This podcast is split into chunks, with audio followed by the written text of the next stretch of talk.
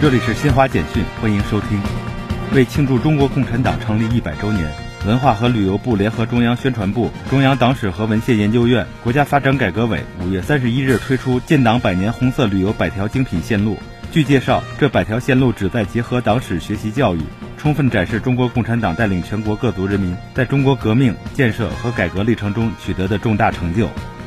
朝中社5月31日播发评论员文章，批评美国解除对韩国研发和使用导弹的限制，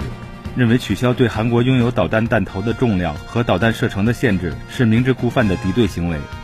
丹麦广播公司30日推出特别报道，揭露美国国家安全局通过丹麦国防情报局接入丹麦互联网获取原始数据，以监视监听包括德国总理默克尔在内的盟国领导人。以上新华社记者为您报道。